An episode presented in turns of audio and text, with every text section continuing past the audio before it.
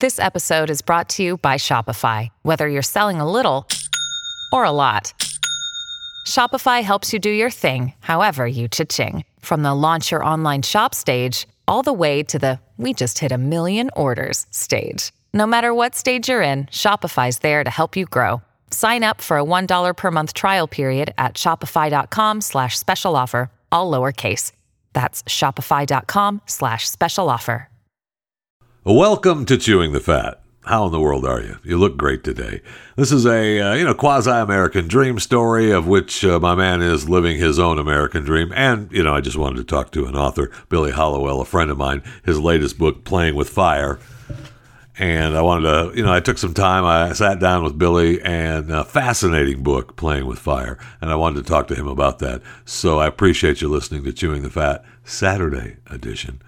But remember that if you're listening to this and you're not a subscriber to Chewing the Fat, you sh- could do better in life. And to do better in life, that means you need to be a subscriber to Chewing the Fat. So it's available on a plethora of platforms. And just choose one iTunes, iHeartRadio, Stitcher, Spotify, and then subscribe to the podcast. It's just that simple. And as long as you're busy in the subscribing mood, you might as well subscribe to the YouTube channel as well. That is the same name as this show, Chewing the Fat with Jeff Fisher. So you kill two birds with one stone. Oh, I mean, wound, you don't want to kill anything, wound two birds with one stone. And your life will be that much better. With that, let's have at it. Billy Hallowell, the man, the myth, the legend, joining me on Chewing the Fat today. Mr. Hallowell, how in the world are you? I'm well. I'm well, and I. I miss seeing your face. I miss seeing everybody's face on the at the Blaze. But no, I'm doing I'm doing well. Life I- is is different, but it's good.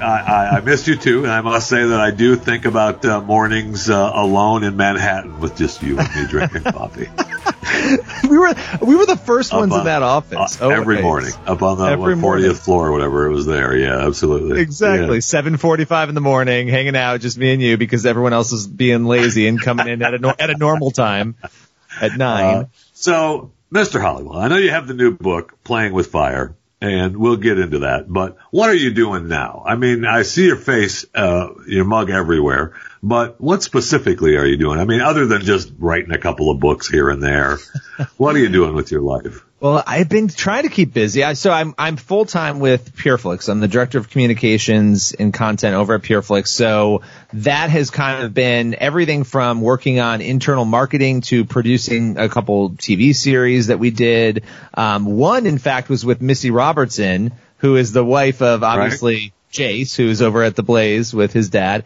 Um, and so that was a great series. We did sort of this series on these women she's helping. Yeah, Uh, yeah. We did it. Yeah, I Yeah, talked yeah. we- to her about that, in fact. oh, yeah, she's great. yeah, we great. talked to her a, a year or so ago about that. Yeah. Yeah, she's phenomenal. And then, so a couple, a couple series. We did one with Abby Johnson about abortion that was really interesting. She and has a uh, powerful story. That's, isn't her story crazy? yes, it is. It's yes, it is. Crazy. It's crazy. When she So- spoke, and speaking of her, just as a side note, when she spoke at the convention, uh, and I, we've interviewed her and I've talked to her and I've met her, but I had never thought about, uh, the smell of an Oh, abortion. right? When she mentioned that at the convention, I thought, holy cow, yes. Yeah, that burning flesh smell. That that's what came to mind. I don't mean to be graphic, but like, and it just made me sick to my stomach because I had never thought of that either. I know I hadn't either. We've, I've talked to her a bunch of times and I just don't remember any of that. It was just like, oh my gosh. Yeah, it's crazy. So I'm actually working with her and I'm work, so I'm working with the Christian Post. They have this, um, app called the Edifi app and it's a Christian podcasting platform and Abby has a show. So I produce her show. Okay. Um, I'm producing a show with Charlotte Pence Bond, uh, Mike Pence's daughter about doubt, which is really interesting. So I've been doing that, like working in the podcasting world, hosting a couple podcasts. I host the Pureflix podcast for Pureflix and then, um, you know, book writing and then also, there, there's a lot of random things going on. This this weekly TV hit that I'm doing for the first, which has been interesting too. So yeah, it's been busy. It's been a weird, busy season. And you, uh, you know, I mean, you are living the American dream, right? I mean, you, uh, you're living, uh, you're living in uh, New York. I don't know. Are you still living in the city or are you outside of the city I'm now? outside of the city. We Good have a townhouse because I'm lazy and I don't like to do the lawn. So like the nice thing is I don't have to mow the lawn or pay and really don't really have to pay anybody to do it. I guess the homeowners association they do it. But um but yeah, so we we got a nice little townhouse here and then we just got a place with family in Pennsylvania because New York is crazy. It's just crazy. I can't, I just, I actually, after this whole COVID thing, I was like, I do not want to be trapped in this townhouse again for, I know. yeah, I can't do it. So, um, so yeah, we're getting used to the Poconos, which I know you have some family. I do. My wife is a huge fan of the Poconos. In fact, she's there now as we speak. Trying to move Uh, you back there. I'm sure as We I mean, be neighbors. When are we going to go back to Pennsylvania? I mean, that's all I'm going to hear in, in the next few days. So really looking forward to that. Tell her hi for me. I love your wife. She's phenomenal. yeah, Great. she's all right. She's, all She's right. great. So, how many books have you written now? You've got the new book, Playing with Fire, which is what I wanted to talk to you about. But I mean, you're working on uh, a good half dozen now, right? I mean, you're picking up, you're Yeah. getting close to a baker's dozen. I've done four of them. Yeah, I've written Oh, four okay, of them. And you know what's I thought well, I mean, I feel it feels like and you know only four. I don't. I have to tell you this. Like, I am not somebody. I'm actually annoyed by people who write books just to write them. I find it annoying because I feel like it's to me. If I'm going to write something, it's because I really like it, and that might not be something that translates always into something that's going to be a huge hit, or or it's something that I feel like I'm supposed to do. Like I prayed about. it. I'm like, you know what? I like this book, the Playing with Fire one. I didn't want to write this book. Like who who wants to be like the weird demon book person, right? Um, but I have to tell you, after I wrote it, I was like, this was, it was so interesting to learn about, and we could talk about it, but the subject matter. So I just like to write books that are, I hope will help people in some way. That, and that's honestly the truth. I mean, so, So, yeah. Yeah, let's talk about playing with fire a little bit then. Uh, the uh, modern investigation into demons, exorcisms, and ghosts. what was the uh, what was the number one thing that surprised you? Uh, and we'll, we'll dig into it, and I have a uh, you know have a few other questions. But the number one thing that really surprised you with it. Yeah, the thing that really surprised me is that there are cases and things that, well, first of all, people are afraid to talk about things they've dealt with or experienced, right? And, and we see this in a lot of different issues, but people don't want to be called crazy. And so I guess it didn't, surprise, it, it surprised me in the end because there were people who had compelling stories and evidence of their story and I couldn't get them to share it because they really Wow. were so bogged down with feeling like, you know what, I just don't feel right about this or I'm going to be looked at as weird. Um, and so on the other side of it, the people who did share, I was surprised by how lucid and normal and how some of these people actually were validating one another's stories and had evidence of what they were talking about, or at least presumably had evidence that, that led me to believe, and I'm a Christian, so I'm not closed, I believe in these things, but I'm also skeptical of anybody could say anything, right? I could tell you something happened to me and I could be making it up because I want to write a book about it or make money off of right, it. Right. So yeah, I was I was surprised by the level to which people who did share uh, were believable. that uh, that kind of surprised me because you went into it thinking that it wasn't real, or you were questioning the real validity of all of it. So I went into it knowing that I believe it's real, right? I, and I go into in the book, I talk about what the Bible says about it. Like, okay, let's talk faith wise. What are we dealing with? So I believe it's real, but individual stories, I'm always skeptical of. So it's it's this weird thing. I know it's true. I know it ha- it can happen. But when somebody tells me, okay, this happened to me, I want I want facts. I want to know how can you prove to me that you had something happen that is unexplainable, right? That you can't explain Right. this by natural means. And when people are reluctant to talk about something, it actually makes me more comfortable because I'm like, okay, you're reluctant to talk about it because, you know, you, and, and when I can actually find numerous people who will tell me the same story, like, no, I was there and I saw this, that's compelling. So I went into it skeptical of individual stories and I wanted to be convinced, but, but believing the issue itself. Does that, if that right. makes sense? Yeah, yeah, yeah. So you talk a lot about um, uh, darkness. And I mean, we are living in times that seem to think that the lights are dimming. Uh, maybe not uh, full darkness, but uh, the lights are definitely dimming. Um, how do we get out of that How do we turn the lights back on? Yeah. So this this is what is so interesting to me because, and I think for anybody who's a Christian and they follow sort of the end times theology, and I know this is stuff that Glenn and others have talked a lot Yeah. about, right? You talk about what the Bible says about this stuff, and it's really fascinating. And that was the first book I wrote was about the end times, and so connecting the dots on all of these things is is intriguing because. It may be that we don't get out of it, and I know that that sounds like a hopeless thing. And and I, what I mean is that Well, if you have- believe, that it's not a horrible thing, right? I Right. mean, it- it's not. Horrible. Well, it is horrible because it's like, well, it's not. Now, I think individuals can get better and be healed and be connected to God and change. I mean, go on Twitter. You look at the crap that's on Twitter. It is awful. The way that people interact and talk to each other, the way Oh that God. it's, it's insane Oh and it's, it's and in particular today, right? I Oh, mean, yeah. as we speak, uh, for those of you that, uh, you know, are listening live to this recording on the uh, second of uh, second of uh, October, 2020. I mean, we just got news that uh, you know President Trump and his wife and Hope Hicks and uh, Senator Mike Lee all tested positive for coronavirus or COVID-19, and the hate oh yeah. I mean, there's plenty of love. I will say that. I did see, and maybe that's just because of the people that, you know, I, that I follow. But even some on the left, right? There was uh, even a few people on the left surprised me this Yes. morning. Fox had a write up about some of those wishing prayers. I'm like, oh wow, Alyssa Milano and you know. I- you know, if you believe it, you ta- but you know, you take them at their word. I know that you take them at their word. I got it. But you know, just the some of the the the hate and the vitriol for for the president, and you know, it's about time and it's good. The same people who cry that uh, we won't uh, condemn racism, but we want this guy to die. Oh, Right. okay, Right. all right.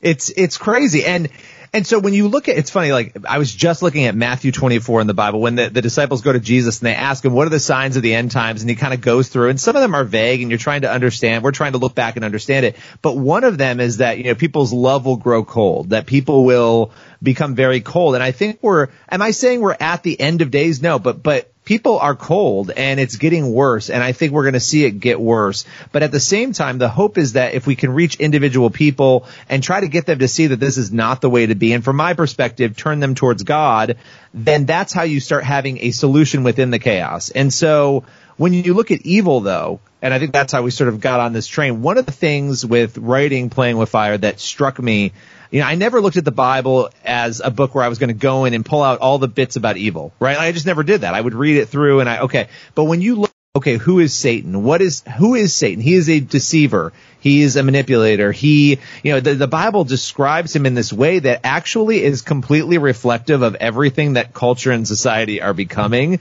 Yes. And that was crazy to me to just see that like, oh my gosh, wow, this is, people are being influenced by media and Hollywood and all of these different um, arenas. And so, and then on top of that, to then look at, okay, well, what does it look like? Let's say, and there are skeptics, and listen, the atheists have bought this book because they're curious, they want to know, but going through all the times that Jesus healed people of possession, what does that look like? And that was really eye opening too, to look at that, because I never had. So when we go through, uh, start looking through the uh, chapters or the different parts of the book, uh, the one is opening the door and uh, pathways to the spiritual quicksand. What are those pathways, Billy? Uh, pathways. So, are you worried you've taken one of them? Oh, I Um, most no. definitely have. There's no question about that, my friend. Jeez. so, you know, I, one of the things was to go, I wanted to go to mental health professionals, but also pastors, and I talked to, uh, you know, at least one priest in the book, people who deal with this on the day to day, because this is a strange topic. It's not something we often think about. Um, even a lot of churches aren't talking about this, which is No, really they don't. interesting. No, they don't they talk don't. about it. This, I mean, No, they I- don't. Let me say this. There is not an issue, and I could be wrong. I want, nobody's checked me on this yet, but I want someone to. There's not an issue described in the Bible more frequently, especially the New Testament, that is talked about less in churches than this. And it's because there's a lot of reasons, but it's a weird topic, right? But I wanted to go and talk to these people and find out what are you seeing in the day to day? These are people who are normal faith leaders who are called upon to help deal with these issues when people believe they're happening. Right. I And mean, we, so- we hear the word evil quite a lot, but is there real evil? Right. Is there real evil? And, and how does it manifest itself? Is it just in the culture like we're talking about? Are people being deceived? Is it Um, or is it an, at an individual level? Can somebody be afflicted by evil? And so what was fascinating was people talking about these faith leaders that there are ways that you can open doorways. That possession is a really rare thing. It doesn't happen all the time. Um, so a lot of people they think, oh, I'm dealing with a demon. It's like, no, you're probably not. Um, although these you're on leaders, the road. You're on right? the you road. Could be on the road because you've opened the door, right? You've so, you, yes. you've opened the door, and that's where you know you're leading down the road of darkness, right? Right. Well, and so what opens the door? And this is something that people will challenge me on and they'll say that I'm, I'm just relaying what I found in this investigation.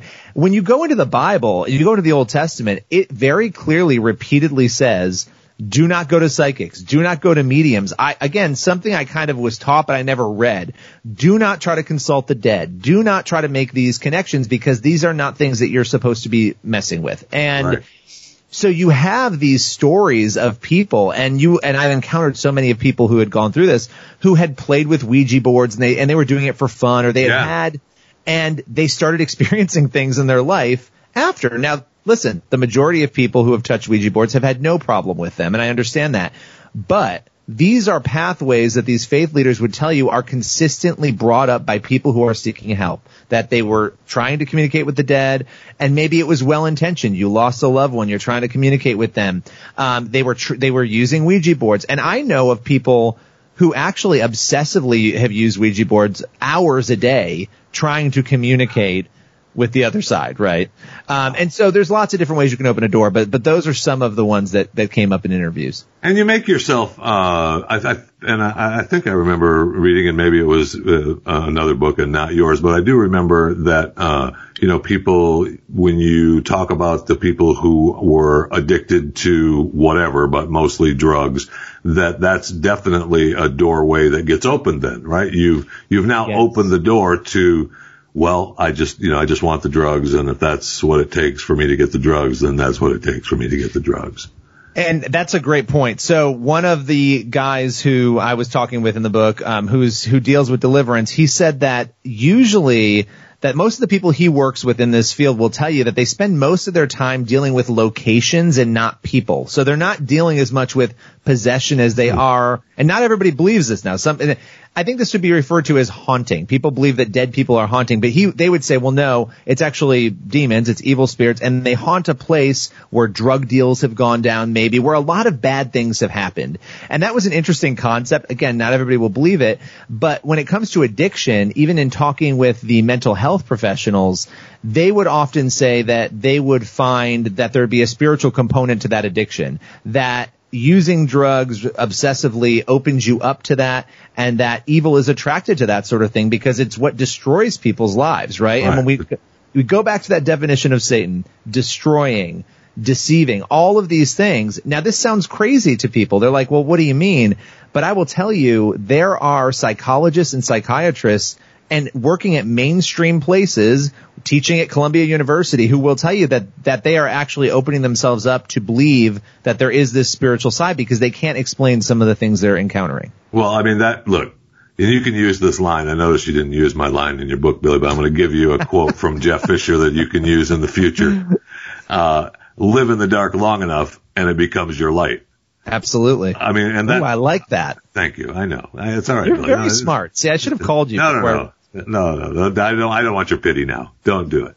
But the, uh, uh, and that's what, that's what happens, right? I mean, we're, the door is open. And so, like you say, uh, areas rather than particular people because that, those areas have been opened by multiple people with weaknesses and desires that are able to get preyed upon, right? So you're playing with, fi- my gosh. Look at that. You brought it full circle.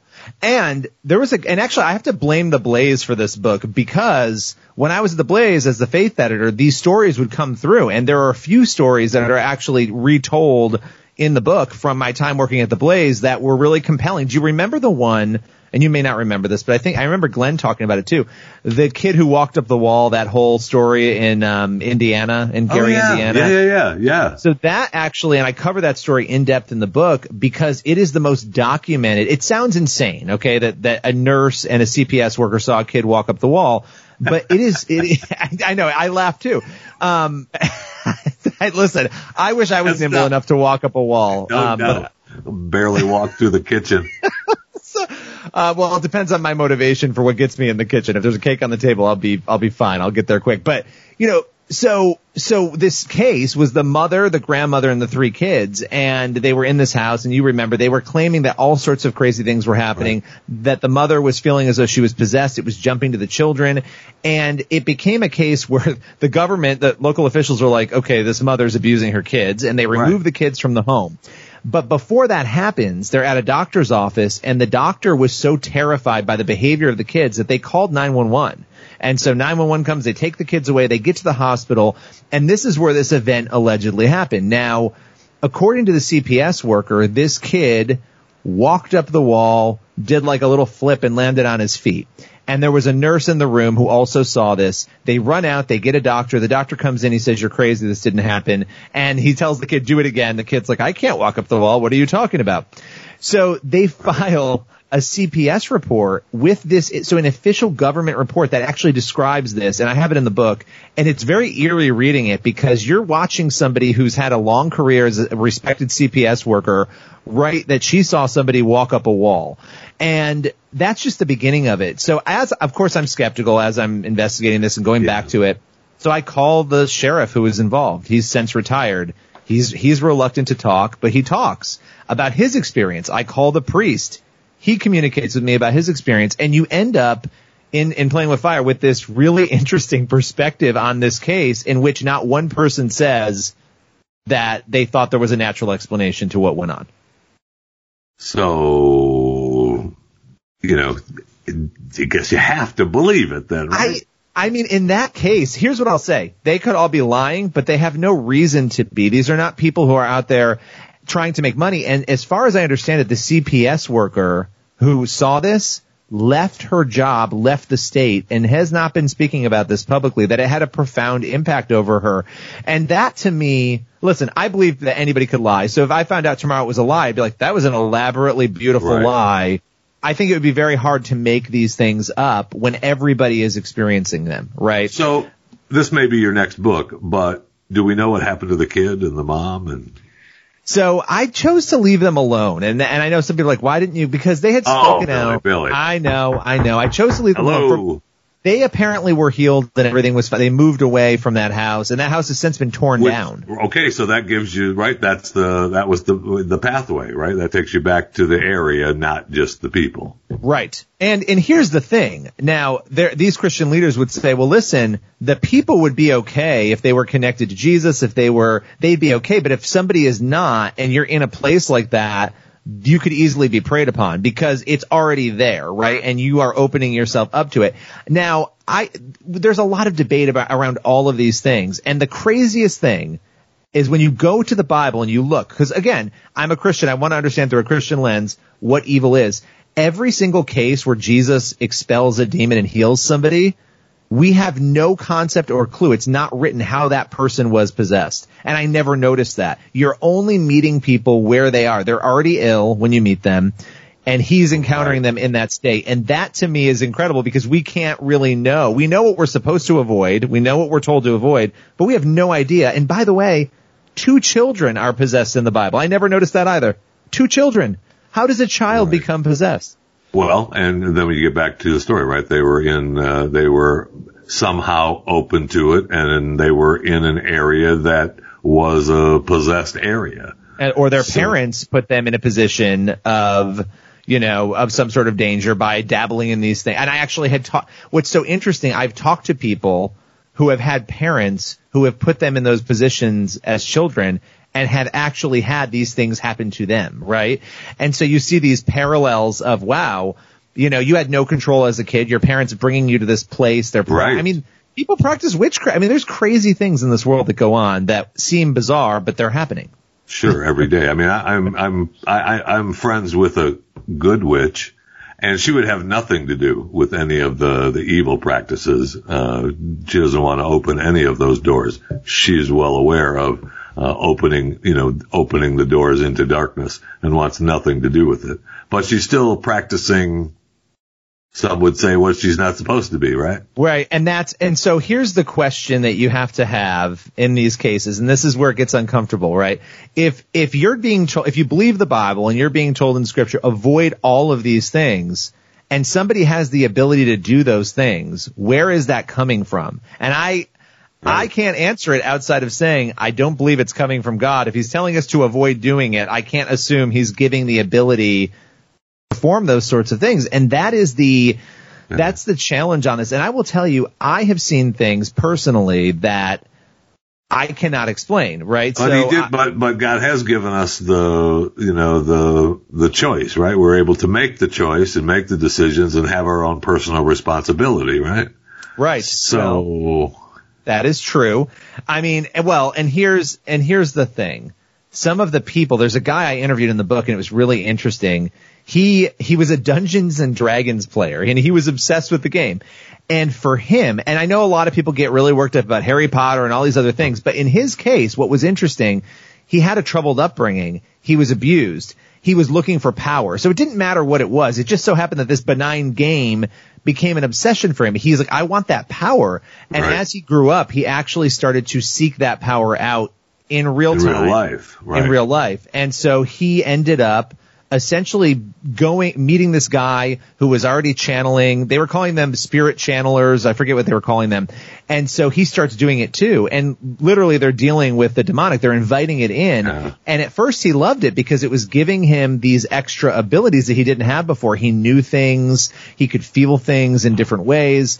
Um, but this culminated in this guy. His name's rob and i talk about him in the book he he would wake up. He'd go to bed. He'd be like, "I'm going to bed because I got to get up for work tomorrow." And he would wake up suddenly in a bar, fully clothed, smoking a cigar and drinking without any recollection I of mean, how he got there. Who among us, Billy? who among us hasn't had that happen? I mean, Jeffy, that's like a regular Saturday for you. I understand. What, what kind of story is that? I mean, it's so. you are so terrible. That is, I mean, it sounds like a college story, right? Yeah. Um, but but I mean he so he ends up going through this whole thing and he becomes a Christian and he sort of renounces it. And those things went away. Those abilities that he oh, wow. had went away for him. And you know people again they're so hesitant to share these things because they don't want to be the crazy people in the room. And so my challenge to people is pick up the book and read it. You don't have to agree or believe it. I'm not I don't tell people what to think in the book. That's not my job to do. But, but I will tell you there are some really compelling cases. And I think since the beginning of time I don't think this I know it the human experience is people talking about these things. People sure. have had these experiences forever, and they're not all mental illness. They don't and appear. Most, right, and most uh, Christian entities, churches, um, you know, the foundations of that. Most of them have, even if they don't address it, like you say, they don't talk about it much, have their own system of yes. exorcising those demons. Yes. Well, what's interesting is that the Catholic Church has like a very specific, here's what we do, right? We, we've got the Latin rite, which they have in English now. We've got holy water. They have, they have tools. Right. But then you talk to these evangelical pastors and others who they're like, we walked in the room. We were like, you don't belong here. Get out. And it was done.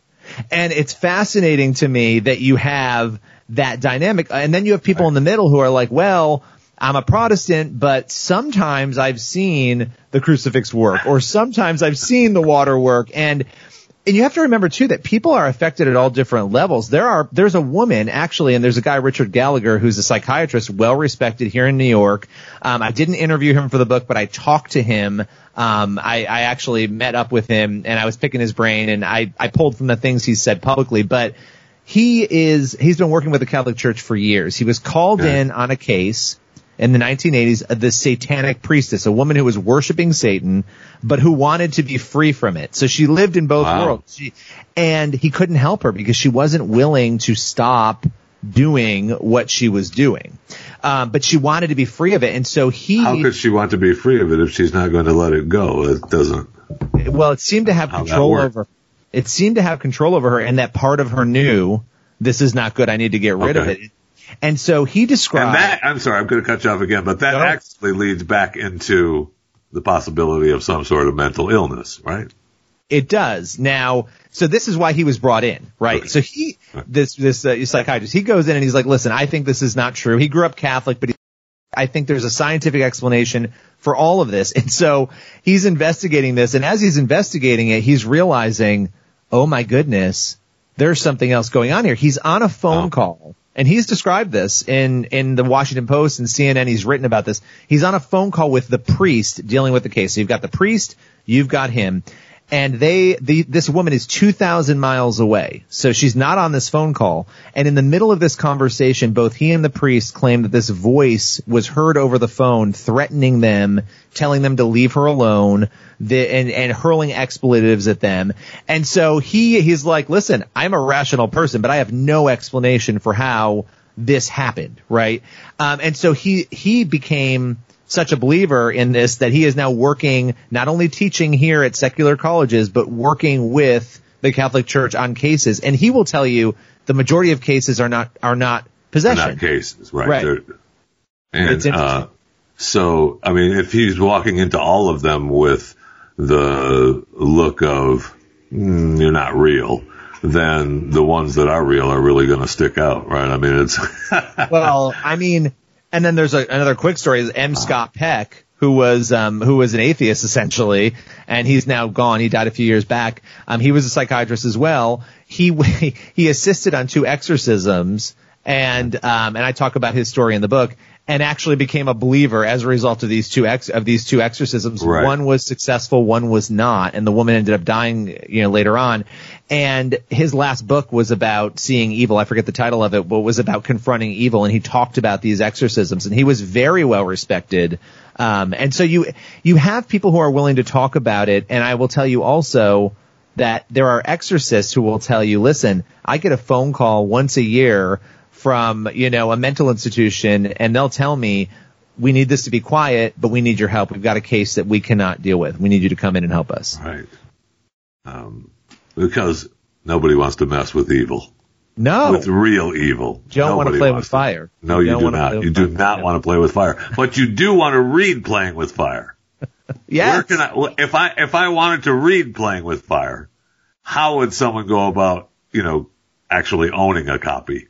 So, so there isn't, there is a website, playingwithfirebook.com, and then it's Amazon. Walmart actually just like, you know, spoiler alert, Walmart has it a few dollars cheaper than everyone else right now. So I would, I would tell people nice. to go to Walmart. Yeah.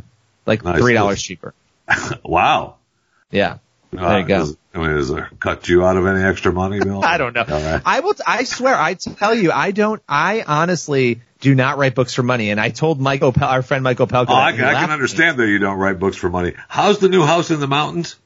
Oh, well. Um, oh well, yeah. well, I went half and half on that because I'm a bargain guy, right? I had to like split it, you know. I had to split it. You know, Pennsylvania is dirt cheap, right? Are you working with my wife now? Is that what you're doing? You're working with my wife. I, I don't even know got, why You got to move to Pennsylvania. I, I mean, your wife is correct. To you anymore? Playing with darkness. The uh, and I love the uh, a modern investigation into demons, exorcisms, and ghosts. I love that, Billy.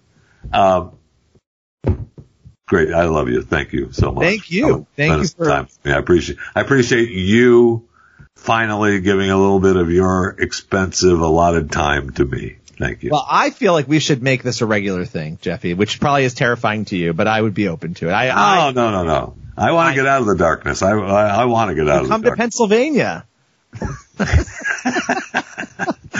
Thanks, Bill. I appreciate Thank it. Thank you.